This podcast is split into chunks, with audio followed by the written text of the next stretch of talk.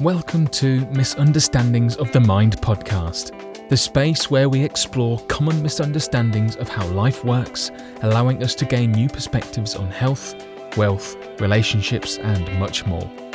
Life doesn't have to be hard work. It can be a flowing collection of experiences if we learn some simple truths about how our experience is created. Through this understanding, we realise that at a fundamental level, we are all already whole and perfect.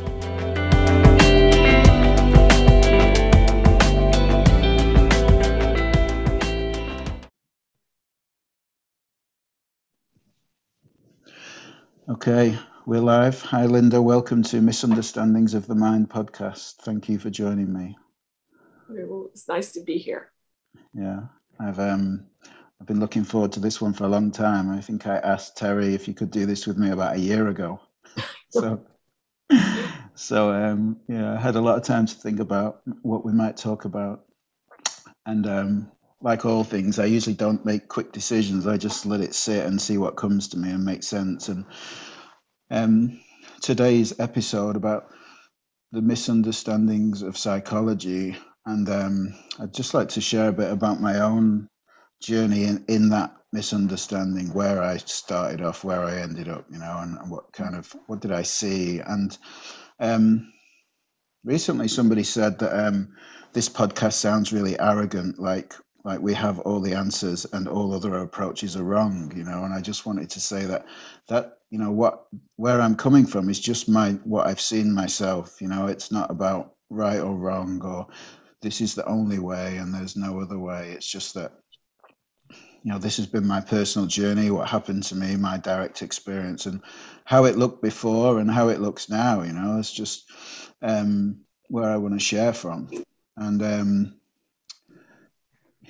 you know, like my journey into the world of psychology, into the into the trainings and stuff, started in a in a um, with a sense of desperation to get help for myself. You know, that's where I was. You know, I, I you often hear people talking about, um, you know, the wounded healer. You know, and it's like that's exactly, you know, I'd suffered my whole life. I mean, that's another story. But you know, I'd like I've been in and out of mental health institutions. I've been struggling with addiction. I'd been involved in crime and chaos, and I'd found some sort of I call it normality. It looked normality at the time, you know, but I was still suffering, even though I wasn't um, self-destructing with chemicals anymore. You know, I was still self-destructing with food. I was still self-destructing with relationships, with sex, with pornography, with um, prescription medication, with anything. I just wasn't taking street drugs and alcohol anymore. You know, and um, so that was the start of my journey. And I thought becoming a therapist would um, find me all the answers that I was looking for, you know, and mm-hmm. find me some sense of um, peace inside. And um, I remember back then, you know, people, friends and colleagues, I had a lot of colleagues that were counselors and therapists and in around the world of addiction. And back then, they used to say to me, you know, searching is your problem. You need to stop searching. You know, you need to stop looking. You just need to accept how it is. I really didn't understand what that meant. You know, it's kind of like, how do you do that? How do you just stop searching? You know, it's like when you have this um, real sense of suffering and dis-ease within yourself. And um, so I kept searching. You know, it was a, it was an endless search. I'd been searching my whole life. Uh, uh you know, in in addiction, in food, in relationships, in everything I could, ever since I was old enough to to you know to to start thinking, I guess. Um, and so I trained in multiple modalities of therapy, and, and it's like, and um, what I remember about my longest four year training was that my life got considerably worse during the training, you know, and um, and because it was all about digging up the past, you know, and it was like I was led to believe that somehow um, if I was willing to face my trauma. I lost my dad to an accident when I was five. My dad went out and he never came back. He was killed in an accident. And um, this was this was the story that I'd carried with me my whole life that I was the victim of this childhood experience and that that was the creation of all my suffering.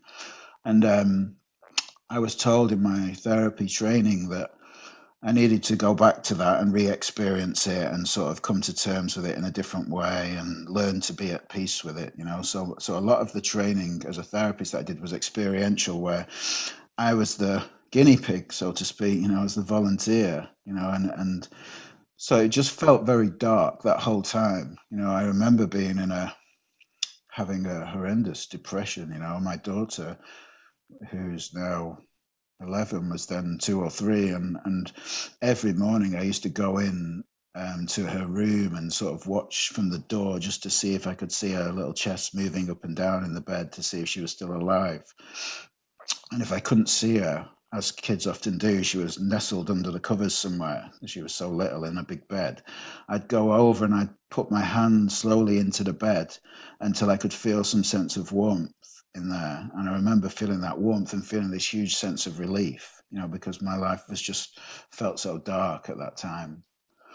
And, um, you know, I really like if I didn't have a, you know, suicide at that time was really seemed like a, a, um, a great way out. If I didn't have a child and I hadn't lost a parent myself, you know, perhaps that would have been more of an option but anyway, yeah, I went through that, and it's like I remember at the end of that training, them saying, "Okay, now you can go out and open a, a practice. You know, you can go out and open a therapy practice." And I thought, how can I help anyone be happy or find any sense of peace of mind? I'm so miserable. I'm so depressed. In fact, mm-hmm. all the other people that I know that are therapists, they're all saying how great their lives are, but when you really get to know them, they're all just as fucked up as I am. You know, and it's like, and I really didn't know anyone that was happy you know, I really, I honestly didn't know anyone. Um, so I went into doing other trainings and I trained in NLP and I trained in CBT and I trained as a counselor as well. And I went and did all the Tony Robbins processes. And um, I mean, I spent time and money in all those things trying to find answers, trying to find, trying to find peace of mind. And, um, you know, I see that searching today that that was the best thing that I had. That was my intuition that there was home, you know, there was a place of peace inside of me, you know, and I was just looking in the wrong places.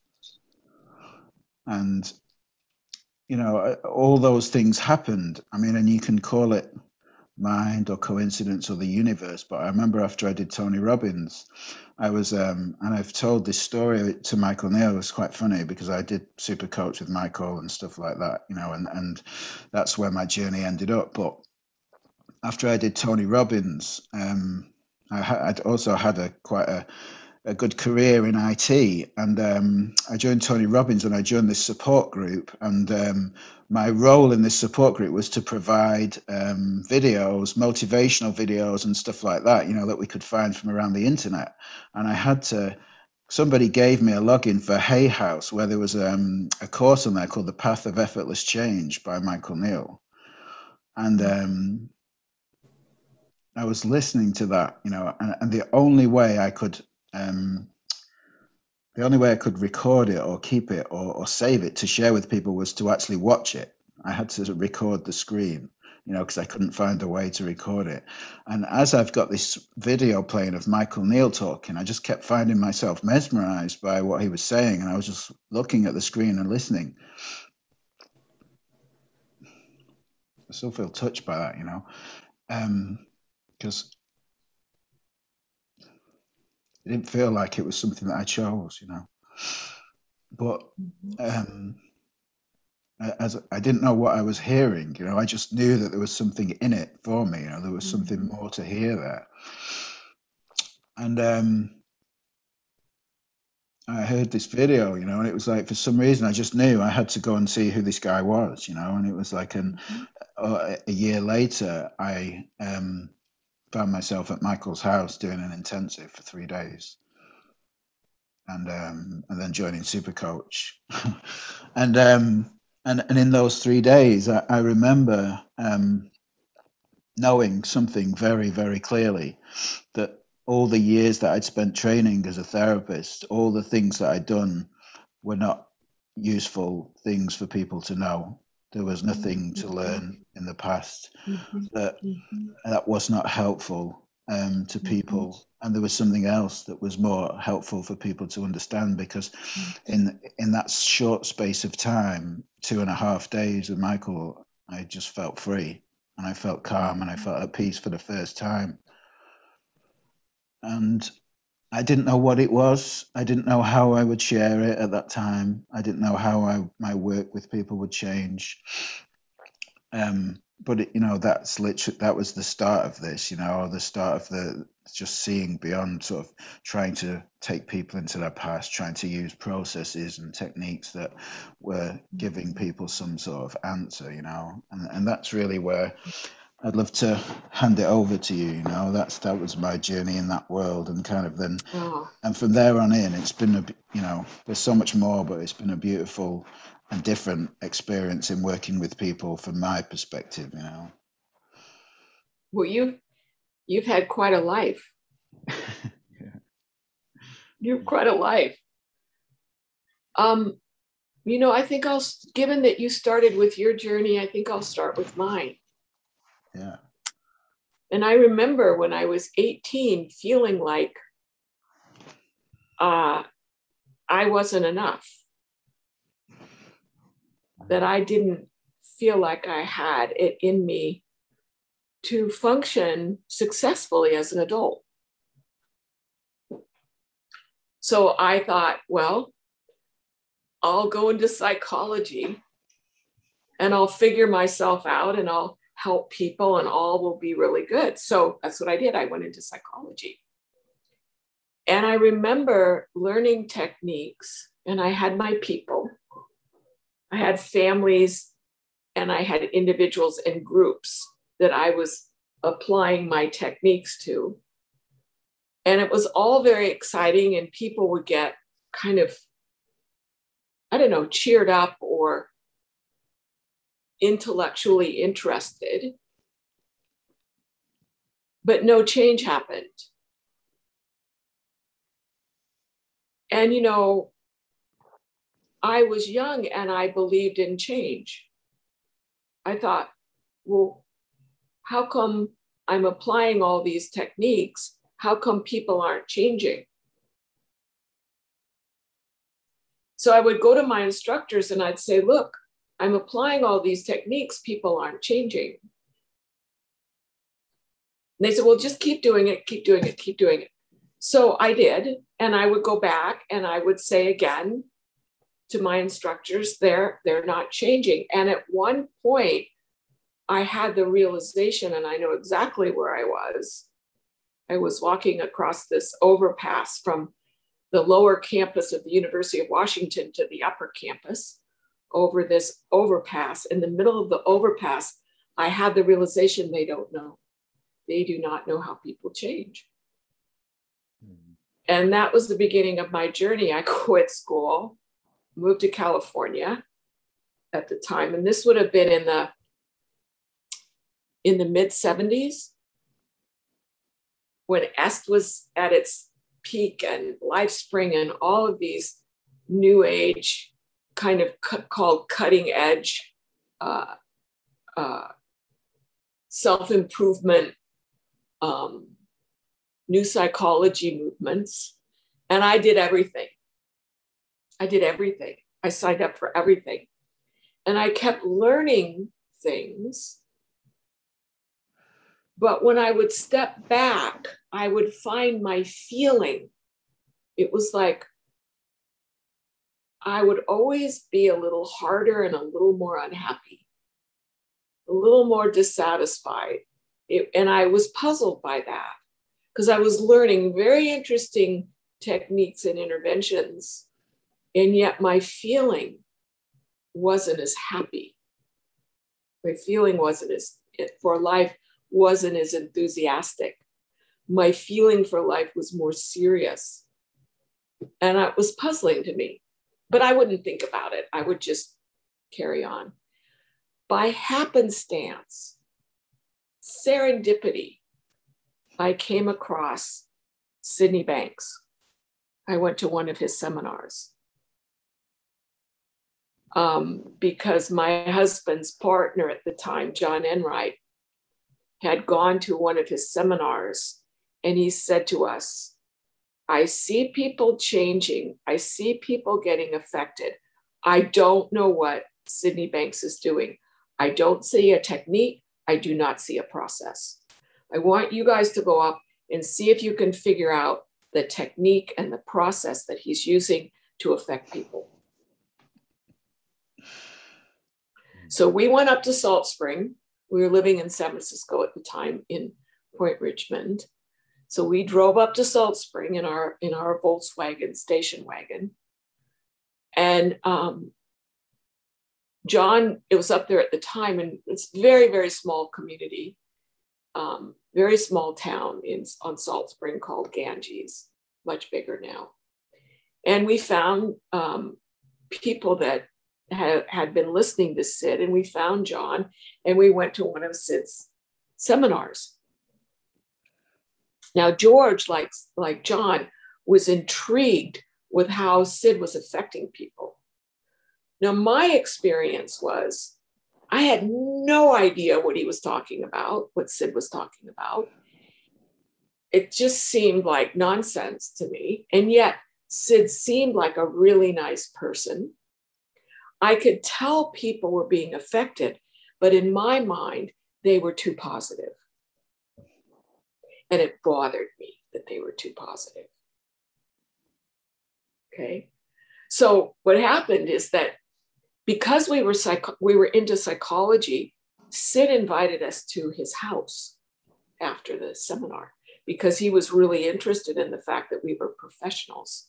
Like we were the first professional people that had come to listen to him. Professional people.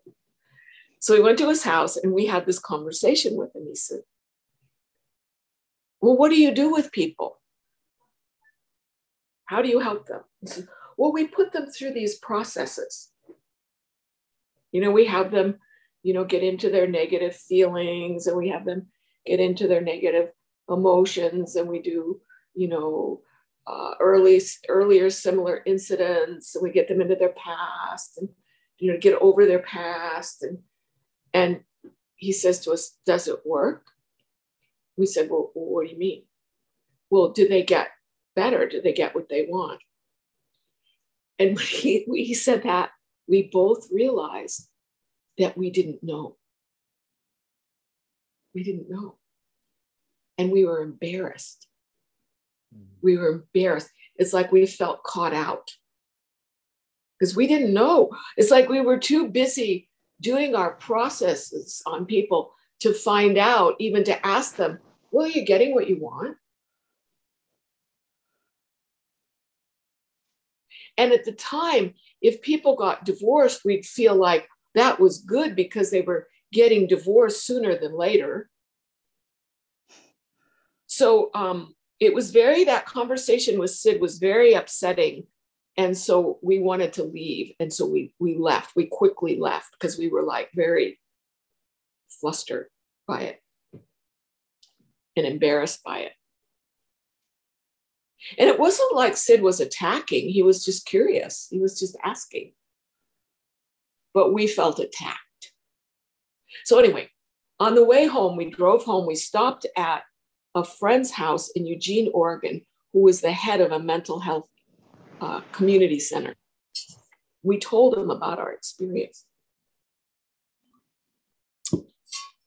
Next thing I find out, like six months later, we find we find out that our friend Roger had gone up to Salt Spring and had been listening to Sid quite a bit, going up quite a bit and listening to him.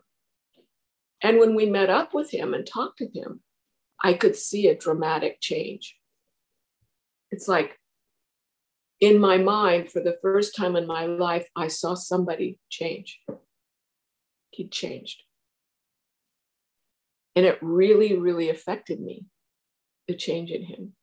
So I thought, if he can change, I can change. And so I went up to Salt Spring and I sat in front of Sid in the front row for I don't know how long and listened to Sid and totally didn't understand what he was saying. And I called Roger and I complained. I say, Roger, I'm listening to Sid. I don't, I, I'm not getting it. I'm not changing. And Roger said, Well, you're not listening. Not listening. I said, Yes, I am. I'm listening as hard as I can. I'm I'm I'm thinking about what he's saying, I'm comparing, I'm contrasting, I'm analyzing, I'm active listening, I'm I'm listening. He says, No, no, that's the wrong kind of listening. You're you're thinking, you're not listening, you're thinking. And I was like, What, what do you mean I'm thinking? I, I'm listening. I'm I'm listening. I'm I'm thinking about what he's saying. That's listening. He says, No, no, you have to listen with nothing on your mind. Well, I couldn't listen with it. My mind was so busy with thought. It was so stim- overstimulated and so busy with thought that I couldn't hear him. I couldn't hear anything new. So, but I was stubborn and I was, and I still had the thought if Roger can change, I can change. So I would go back and I would do it again. I'd sit in the front row and I would listen the best I could. So, and I don't know, to be honest, Jason, I don't know. It seemed like I did this for two years. I don't really remember how long, but it seemed like two years.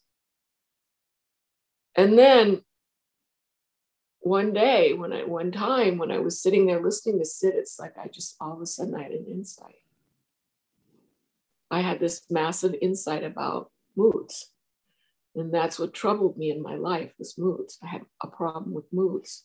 That's what I felt, why I felt there was something wrong with me because I had a, I would have big moods and the moods would overcome me and I'd have to stop my life and, you know, kind of sit with my moods until I got over them. And I had this huge insight about moods. And it totally and completely changed my experience of moods. And as a result, moods were no longer a problem to me. And I was, oh my, and I thought, oh my God, that's change.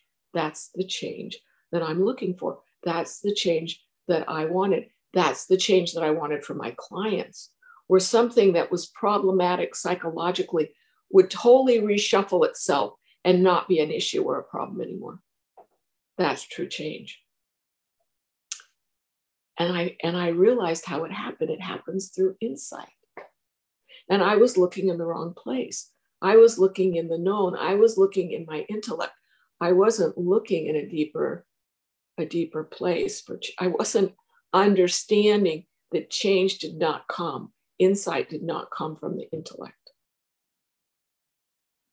It came from someplace else. And so I realized, I realized how change happened. The question that I had when I was 18, why I went to school in psychology, was to find out how change happened. And I find I found out how it happened through this man, Sydney Banks, who I wasn't even looking for, who wasn't even a psychologist. Basically, he was a welder that had an epiphany and he saw how people functioned psychologically and spiritually in a very practical, very vernacular way he saw how people functioned. And he explained how the mind worked.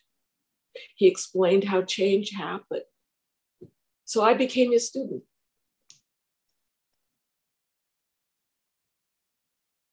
And that was the beginning of my working with people from a whole different model than a traditional model from using techniques and processes. It's like it's it's all about showing how helping people to be honest what i do with people is i help them see how to get into a reflective mind so that they can get the kind of thinking they need new thought to solve their own problems it's that simple i help them get in a reflective mind in a different feeling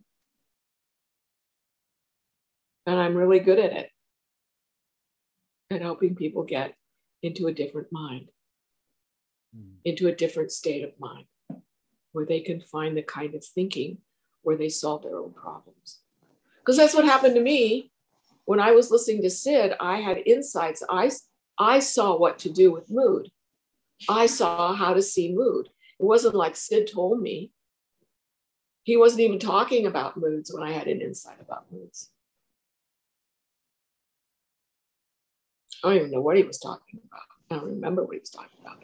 But he was talking about something that, and all of a sudden I had this insight. But that's what was interesting about people that listen to Sid.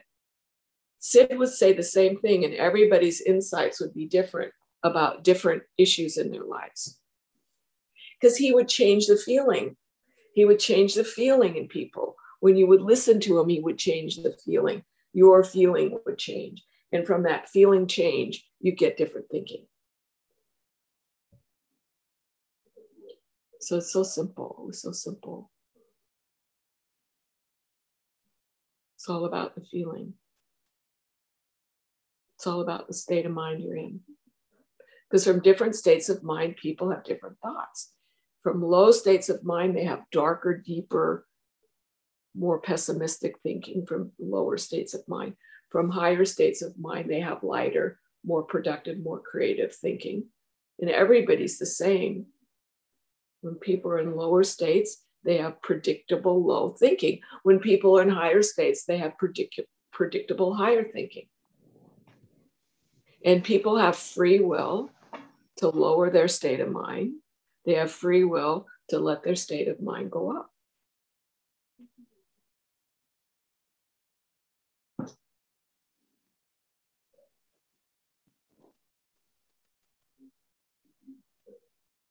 So that's my story. So in a way, I mean, I was troubled like you, not to the not to the degree that you were troubled, but it was the same thing. I thought there was something wrong with me. I mean, you thought there was something wrong with you. I thought there was something wrong with me. Maybe you acted out more behaviorally than I did.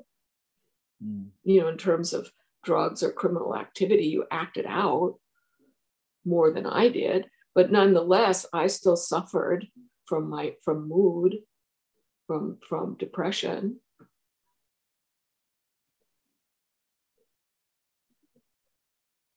but I found the answer in in in the understanding of of how to change through insight.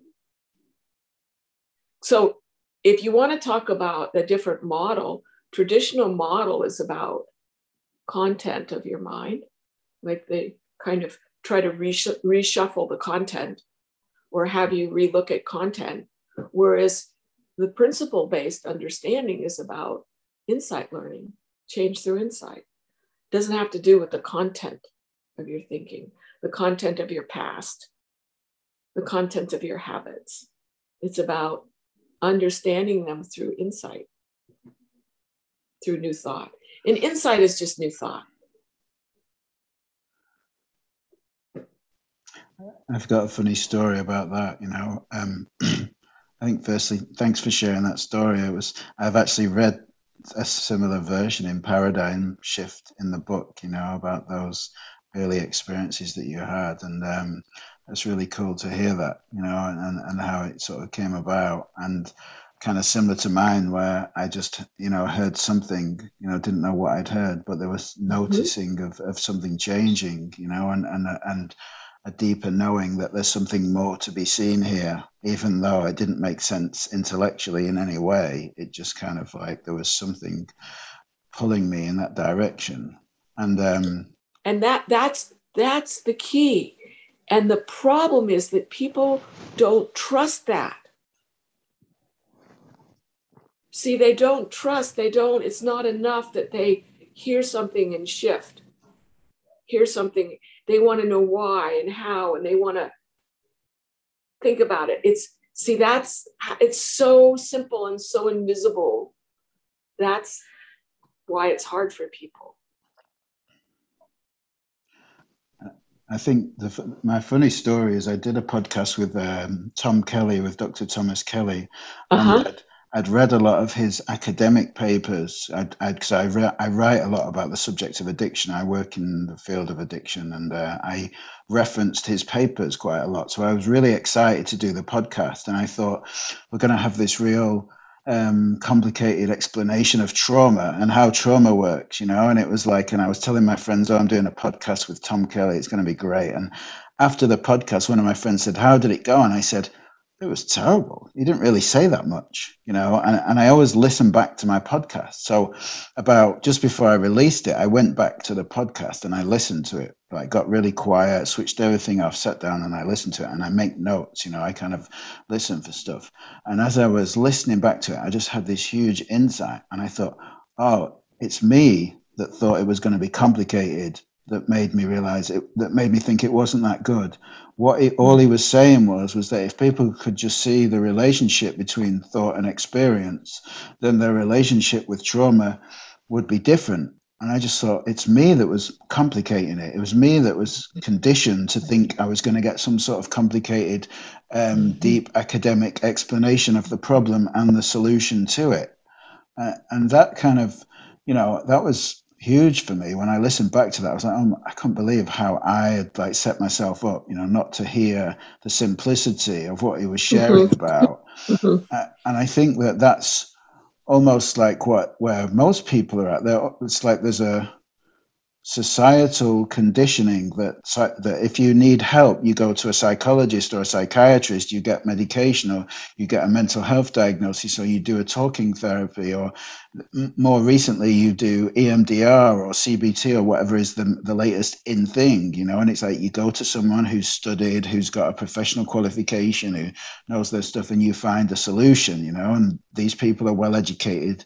And that's kind of like the, a common belief amongst pe- anyone, you know, where do you go if you need help? Well, you go to one of those people. So the idea that it's really much simpler than that, you know, it's kind of like, I think, um, you know, Syd often talks about when I listen to his tapes and stuff, you know, like and his videos, that it's too simple. It's too simple for us to understand because we we, we want to look for the complicated solution because mm-hmm. we think we've got a complicated or a complex problem. And when That's someone right. says it's so simple, we just can't get that, you know. That's exactly right. That's ex- you're spot on right. Yep.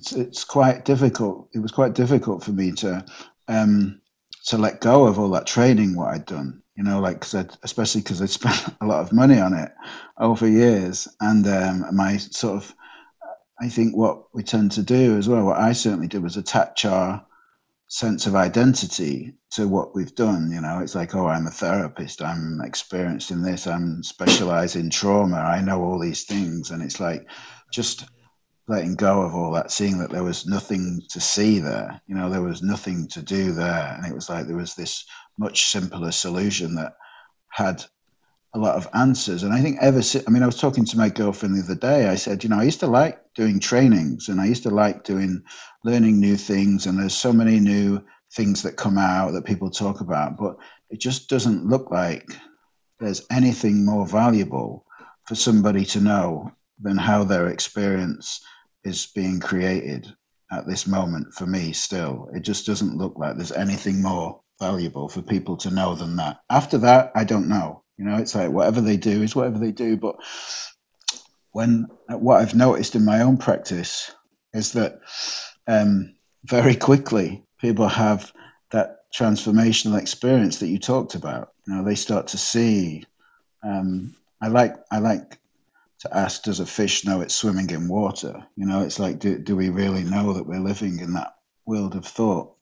And um, and when people just get a glimpse of that, you know, things change drastically, really quickly, rather than that long drawn out process that I used to take people on that I went on many times, you know, for, for myself. And um, I just can't get away from that looking like the most obvious thing to point people to, you know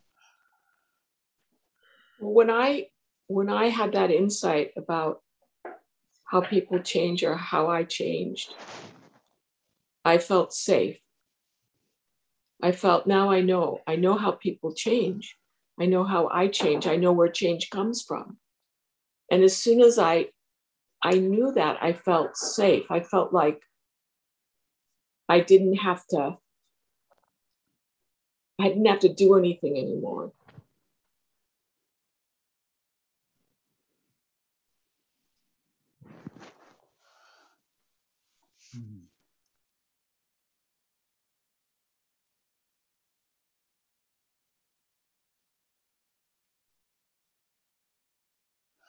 In other words, I knew where the answers came from.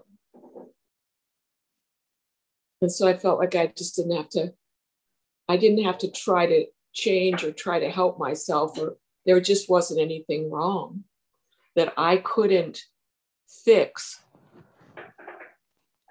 through insight. So I would just relax. So I relaxed about my life. I relaxed about my life and just lived it. And then if something came up that bothered me, I would think, okay, well, I just need a new thought. And where does new thought come from? It comes from the greater mind, that comes from mind, the intelligence, the greater mind, the intelligence of all life that we're all connected to. Because we have our personal mind and then we're connected to the greater mind. And that's where new thought comes. So, and I'm connected to that. So the new thought is available, insight is available. I just need to wake up to it. So, with that understanding, I could just relax about my life, live my life. And I knew that I could find answers if I needed them. They're always available. Now, sometimes I didn't get them on my time frame. Hmm. You know, it's like I want the answer now but I would always find my answer at some point because the answer is always there. You know, if the question's there, the answer's there.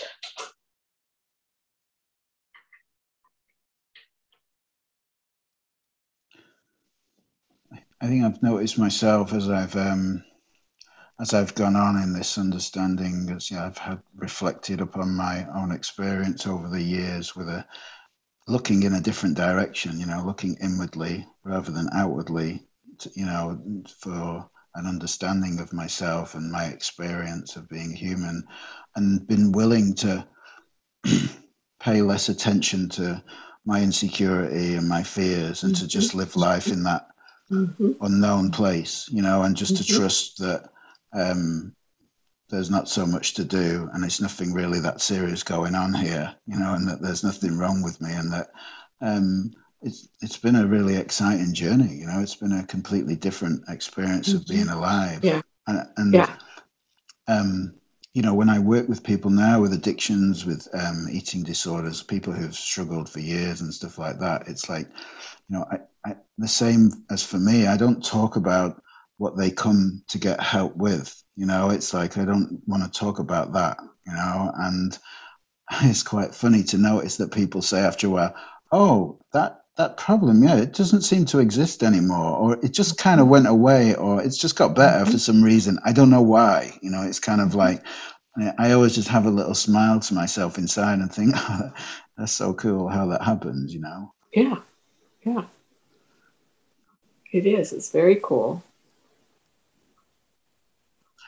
I mean, if if a lifetime of searching, you know, and trying to find answers, and you know, a, an endless list of diagnoses and years of med- being medicated and locked away and so on, you know, just dissolves in a in a momentary realization. Mm-hmm. You know, that, that's kind of magical, you know, in my mm-hmm. eyes, you know, how that can mm-hmm. happen, you know, how it can mm-hmm. be so free and mm-hmm. how life can be so joyful and you can be in awe and wonder about mm-hmm. the smallest things, about nature, about just being alive, just meeting a random stranger in the street, you know, or something like that. It's like it just looks so miraculous to me, you know, how that comes mm-hmm. about after after just so much, mm-hmm. um, so many attempts to try and find that thing, you know.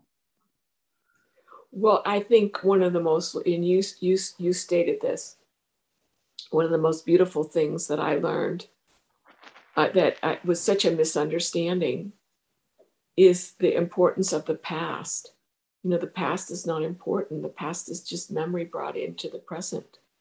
And it's if if you don't make the past important and if you don't search for answers in the past, you're okay. And that's what people do that that creates torment is they try to fix the past or they try to search in the past or they try to re, you know reconstruct the past in a way or dwell in the past and that just hurts them you know just hurts them psychologically. And I didn't know that until Syd, you know, talked about look, the past is gone, it's just memory and and it just you just bring it into the moment. Doesn't exist anymore. Past doesn't exist anymore, it's just memory. Forget about it. You'd say, forget about it. Just forget about the past. It's gone. It's over. Now that's such a relief if you can realize that, you know, have that uh, understanding as an insight. If you can realize that, that the past is just memory brought into the moment, it's dead, it's gone, you can forget about it. Your mental health would be stellar. A person's mental health would be stellar if they could just leave the leave the past alone, forgive it. Another way of saying leave it, forgive it. But that was one of the biggest learnings is to leave the past. Just leave it.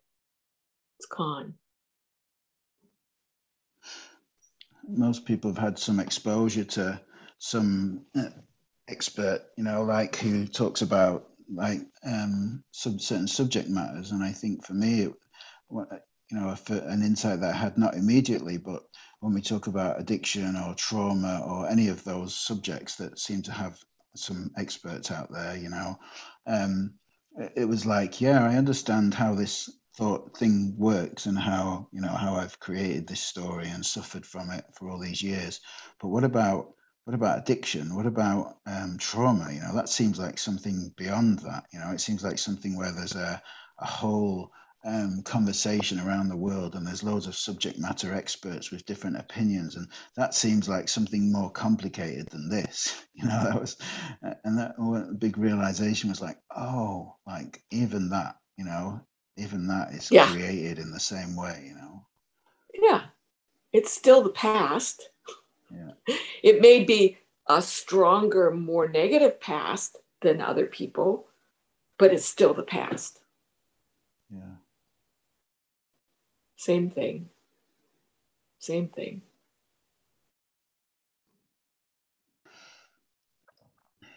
I heard it talked about before, you know, about how we underestimate the impact of presence with a person, you know, who who who is really struggling, you know, and often there's times in sessions with clients where there's there's not too much to say, you know, but there's a there's a there's a real sense of a feeling present in the room, you know, mm-hmm. and then people come back and they say, I felt so much better, you know, but not too much was said, you know, nothing yeah. was really said, you know, and that that's a, I think that's what Syd was talking about, you know, like the feeling, you know, all the time, the good feeling that um what people are looking for and they come out of when you're just present with them they seem to come out of their own thinking about themselves about their mm. diagnosis about their problem about themselves about their story and just um, you know, become present and they experience all the things that they've been searching for outside of themselves, you know, in, mm-hmm. in relationships, in, in chaos, in chemicals, you know, in every way. And they have mm-hmm. that momentary realization that, oh, what I've been looking for is available right here, right now, mm-hmm. in this mm-hmm. moment when I'm quiet, you know, when I'm just mm-hmm. here, yeah. nothing on my mind. Yeah. You know, it's interesting. A lot, you know, work with people um, with addictions. And oftentimes, the problem with people that have addictions, not always, but often it's they have a very busy mind, people with addiction. And really, what they're trying to do through addiction is quiet their thinking. So it makes sense. In fact, you know, it, it makes sense that people use drugs as a coping mechanism to quiet their minds because their their minds are going too fast, you know, or the content of their minds are too the content, the thinking is too painful. So they use drugs to quiet their minds because they have a busy mind. Mm. It's that simple. And if people can realize it's just thought, it's just thought, it's just thought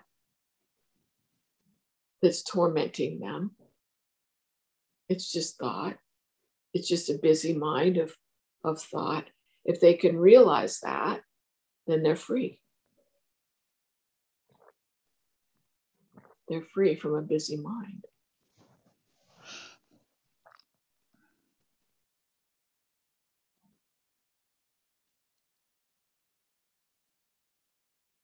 So there's all kinds of ways to help people quiet their mind. Like you said, listening, you know, just being present and listening to people, you know, and let them talk can quiet their minds. The presence mm-hmm. can affect people and they can quiet their mind. And sometimes just talking to them about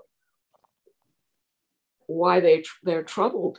They're troubled because they have a busy mind. And sometimes people just saying that, they wake up to their, I didn't realize I had such a busy mind.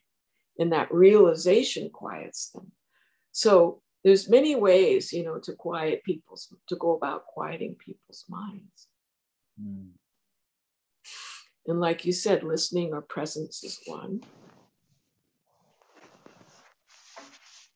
And sometimes just waking, like waking them up to it by by telling them, gee, you've got a busy mind. That's another. But I don't think it really matters how you that's why there's no technique, because it, you know, you talk to people like they're real people. You have conversations with them and and you're moving in the, and in the direction of more understanding. Like if they have a busy mind you're looking to quiet their mind. If they're caught up in the past you're looking to help them you know see the past as just memory that's brought into the moment that you can't fix it there's nothing to do about it but forget about it forgive it. Mm-hmm. so depending what they come with you is you you clear up the misunderstandings that they have. Like people that are depressed you know like there's a misunderstanding of there's just too much negative thinking that creates a cu- cumulative amount of bad feeling that that diminishes spirit. And you help them you know you don't have to think as pessimistically as negatively and you lighten them up i mean there's so much it's just a misunderstanding about the use of thought it's a misunderstanding of how people use thought. Like with me and moods, my misunderstanding was I was afraid of them. That was my misunderstanding. And I real when I realized I didn't have to be afraid of my moods, I stopped, they stopped being problematic. But my misunderstanding was a misuse of thought. It's a misuse of thought. I was using, I had be afraid of moods. That was my misunderstanding. Hmm. And I realized, oh, I don't have to be afraid of moods. Uh, they're just moods. Just mood. You have to be afraid of it. Hmm.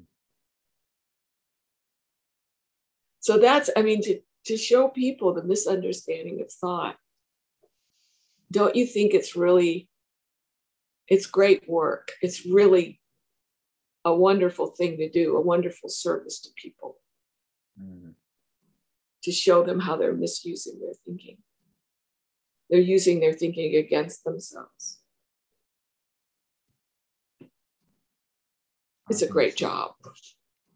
It's the most magical experience in the world, you know, just to be yeah. with somebody uh, having that realization, you know, because it's yeah. like they just become so light and you can see the um their whole demeanor their body language their face change and like maybe yeah. next time you speak to them they're like oh, i don't know what you said but like mm-hmm. everything looks really different now and it's like yeah. such a privilege and a and a magical experience to witness that you know yeah yeah. Cool. Well i think we've come to about an hour and it's um that was a a beautiful conversation and um, certainly some you know good reflections for me on my own journey and some looking back at my own realizations throughout this process. Um, you know, it, it, never ceases to amaze me the place that I came from. When I talk about it to people, they sometimes say, "You was that really your life? Yeah. You know, was you really that crazy? You know?" And it's yeah. kind of like, yeah, you know, I was, and it's sometimes a bit surreal to to look back at it and think that's actually well, what it was like. It's wonderful that you found your way out, and it's wonderful that you're helping other people find their way out. Yeah, it's a wonderful thing. You know, it's really a wonderful thing that happened to you. I mean, that you found your way out. Yeah. and that you're helping others. Yeah. So thank you for doing this with me. Yeah, you're welcome. Thank you for asking. And um, is there any less? Have you got doing any? I'm sure you're doing something, but like, is there anything you're doing at the moment that you want to mention? Programs coming up and things. Um, do I actually?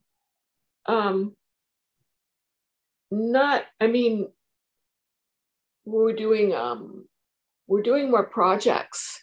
Like um, I'm working less with people and doing more like we're doing an online practitioners program now. We're working on an online practitioners program, and um, and we're writing books. So I'm actually, um, you know, doing less and less uh, coaching and less and less intensives. And no, I'm not doing. This is probably my last interview that I'll do.